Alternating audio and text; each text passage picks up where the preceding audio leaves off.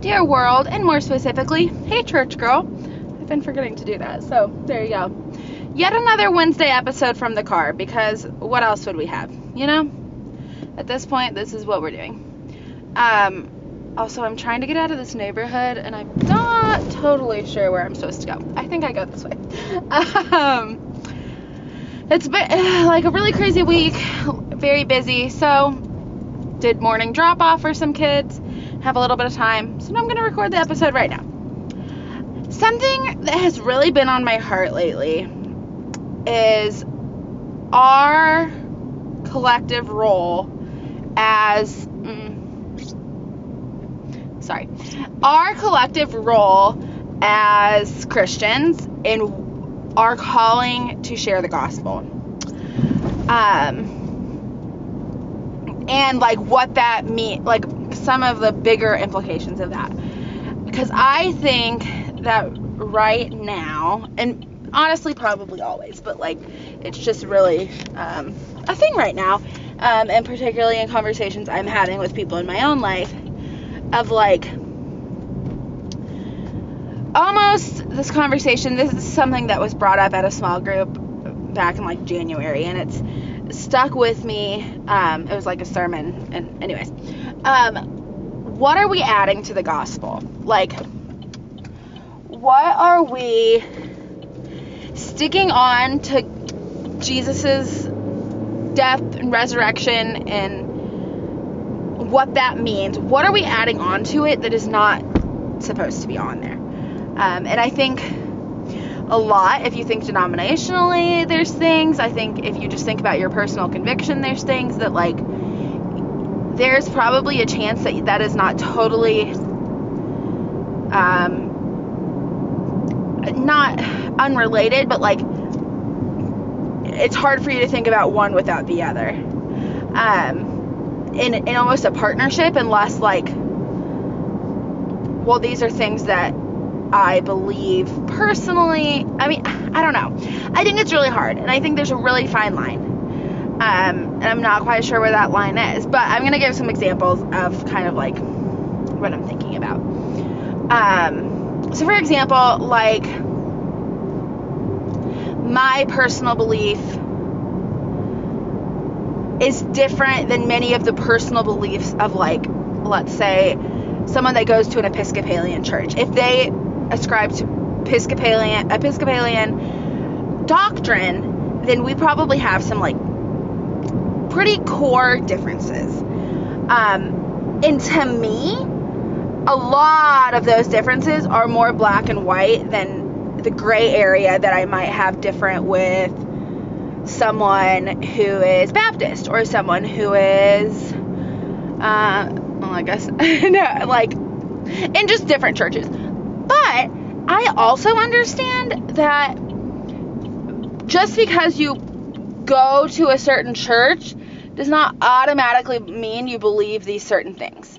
And even like even people that go to my own church, I don't believe that we all believe the same thing, nor do I think it's necessary for us to all believe the same thing. I think that there's a lot of um, benefit and growth opportunities for myself and for others to be in community with people who don't think the same as us.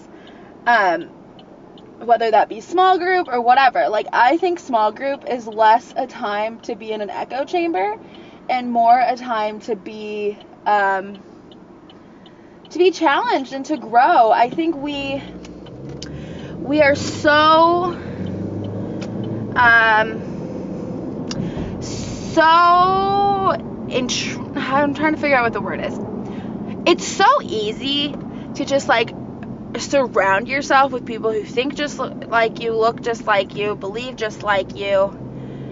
And then like if that person has a change of belief or like if you find out like they believe something differently than you, it's easy to just be like, "Well, we don't think the same anymore. That's no longer like one of my main people or whatever, whatever it is." But I don't think it particularly has to be that way and I think that like in a lot of ways it's probably like that in like high school and maybe even a little bit in college but probably not as much but like in the real world the more i think about it the more i'm like i don't want all of my friends to think just like me. Are there like pretty clear lines of things that I think are like important and want to align with people with and thing like things that are like non-negotiables? Yes, of course, but like I think there's much more gray area than anyone wants to give credit for. And I think that that's okay. I think that God like he doesn't intend for gray area, obviously. I think gray area is part of the fall. I think that this whole conversation is like a direct impact of the fall. In the garden, I don't like obviously Adam and Eve just like saw and believed in the perfect unadulterated relationship with God. Um, in relationship with each other and all you know and then the fall happens and we start questioning God and we start um, questioning others and all of this. And like, one of the greatest gifts that Jesus gave us and that Jesus exemplified in how he did life with people was that it's okay to ask questions. I think that people get so scared to ask questions about their faith. They're presented with this other idea and they're just automatically like, well, no, that's wrong. And maybe it is, but if you don't ask the question, do you really know what you believe? Uh, maybe, but like honestly, if you don't take the time to examine your own beliefs, if you cannot tell me what you believe about God, what you believe about Jesus, beyond like a Sunday school answer, I don't think that's particularly healthy. I think you need to have this, you need to seek and strive for this deeper understanding of what you believe. And this isn't so that you can like debate people and you can like prove people wrong. It's so that your faith has legs to stand on when things start to fall apart.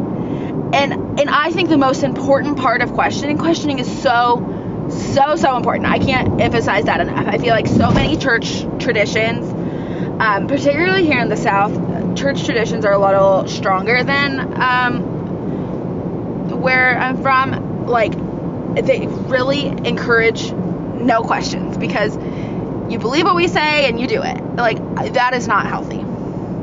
If you are not asking questions, you are not growing. I, or your growing is going to be stunted. Um, ask the questions. Believe this baseline about God who God says He is, who God has proven Himself to be, what God wants for you. And those are all answered in the Bible.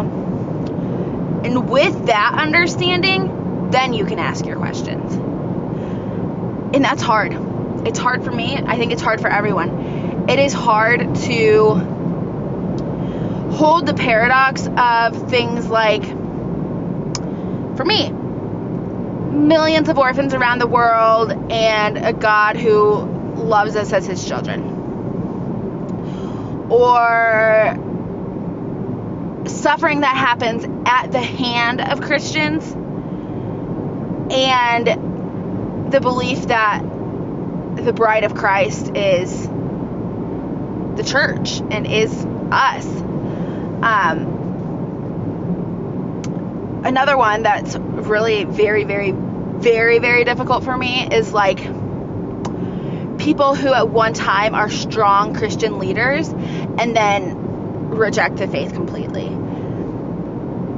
Like, these are things we need to examine for our own hearts. Uh, people, I'm super fascinated, and a lot of people are, with the story um, coming out right now through Christianity Today, the rise and fall of Mars Hill. Um, I grew up in the megachurch movement kind of a thing, and I mean, I, we got Christianity Today every month, read it, loved like this whole idea there's a lot of issues with the megachurch. Don't even get me started. There are also good things that come out of the megachurch.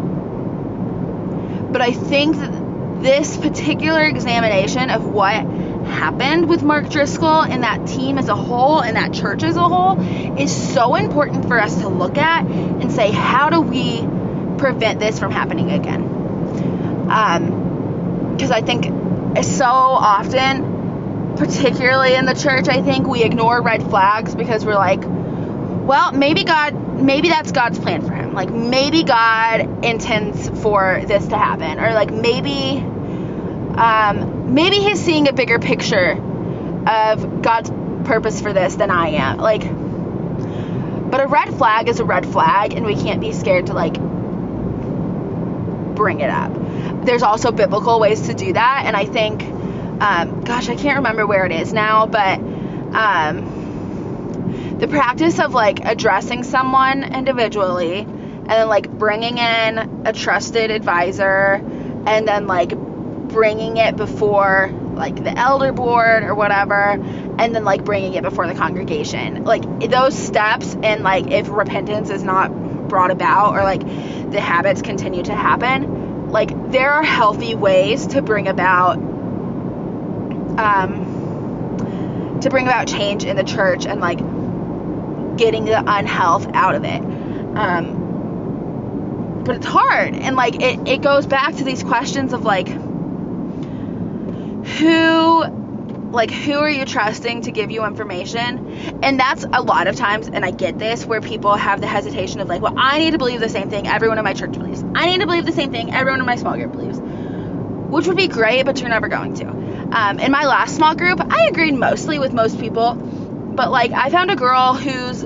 honestly truly our theology doesn't totally match up and i know that but like we are able to ask each other hard questions and we are able to engage deeply on com- in conversation about the things that matter to us both and i think we've both grown because of it. We don't see eye to eye on everything spiritually politically any of the things but because we think because we have the same base belief of who god is we're able to have these really incredible conversations and she's now one of my dearest friends. And I just wish more people could do that. I, it's the lost art of communicating. Is we can't have conversation, civil conversations with people we disagree with.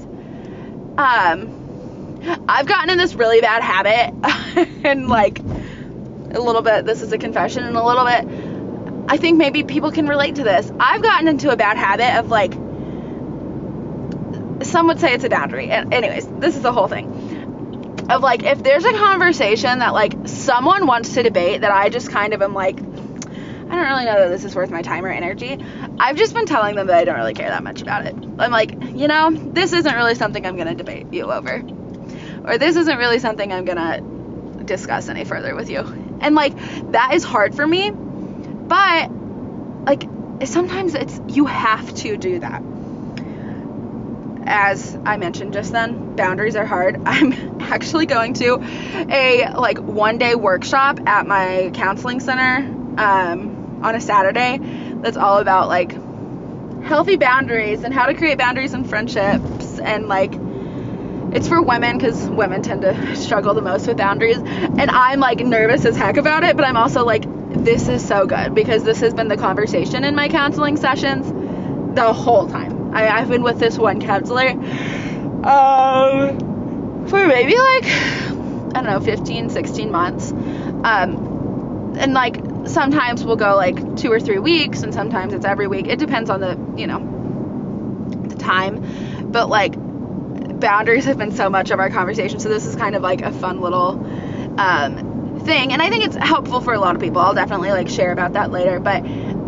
I think that we all are like, we all, we all tend to either fight tooth and nail about things with people or like shut down too quickly. And I do think that there is a healthy boundary of being like, well, I'm glad you're passionate about this, but this isn't something that like I would like to debate with you. I'd love to learn more about it if you want to like teach me, but I don't want to like debate you about this. This is not, you know, my time and energy is not going to be well spent doing that.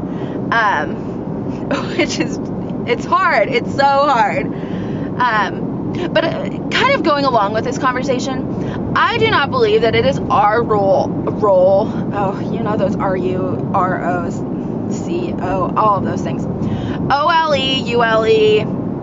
All those are so hard for me. My little fake speech impediment that I have that's not actually a speech impediment, but sorta. Um, I can't say those. Anyways, like I don't think it is our place as Christians, as followers of Jesus, I don't think it's my place to con- try to convict a new believer. Or even, I mean, I think that there is a place for conviction and a place for, in a nice way, but this is the only word I can think of right now, of like calling people out. But I do not think that that is the place, like when I am, when someone is just getting into the gospel, when someone is just learning who Jesus is, I do not think that the most helpful thing for them is just straight up calling them out. It's not they're like they that is not health. That is not leading to health for them or for a healthy relationship with you. I cannot hold someone to the expectations that I hold myself if they do not have the same core beliefs. And if they don't know Jesus, they don't have the same core beliefs. And so I think that's hard for people. It's hard for me. But it's like I first would love for you to find the love and grace and truth of Jesus. And then I feel like the convictions come after that. Um, and I will be honest, there is gray area around so many convictions. And while I believe that what I am convicted of and what I feel like my my like personal beliefs are right, I'm also not going to shove them down your throat if it is not like this cut and dry thing like the truth of, of who God is and who Jesus is, you know? Um, and that's hard for people too. And that's something that's taken me a really long time to like accept. But I'm like, I am going to do a better job of what Jesus is calling me to, what God is calling me to, if I will just share his love and not try to force all these people to live the way that I live. That's not, it's not helpful. Like, pray for their hearts, pray for their souls, like, pray for what they are doing in the journey that they are on, but it is not my job to convict them. It's not. Um, yeah, but it's so tricky because you, you it's like, no, but I want them to believe this way, but I cannot. Here's here's the biggest lesson of, then maybe not the biggest lesson. Here's a big lesson I've learned. I cannot. I can only believe enough for me. I cannot believe for someone else. I cannot have someone else's faith. I can pray for this person's faith. I can pray for this person's relationship with God and walk with Jesus and like where they're going. But I cannot, I am not the bearer of their faith.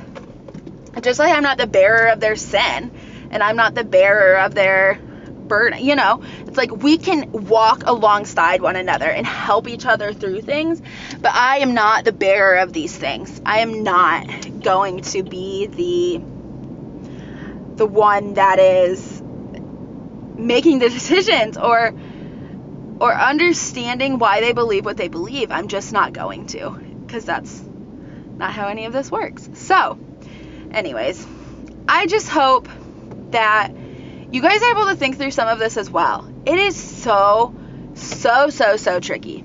And I wish that it wasn't. I wish it was this cut and dry thing, but it's not. So I hope that you guys are, um, after listening to this, that you can start thinking through some of this too, because it is hard and it's tricky, but it's so worth the time and energy that we put into it.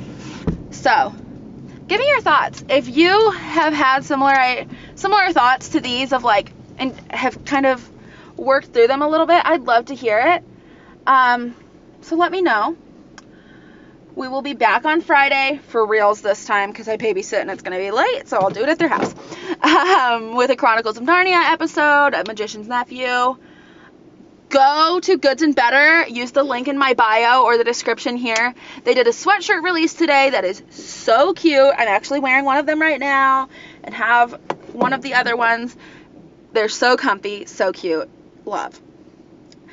I think that's all for me today, friends. Have a wonderful day. Love, Leanne.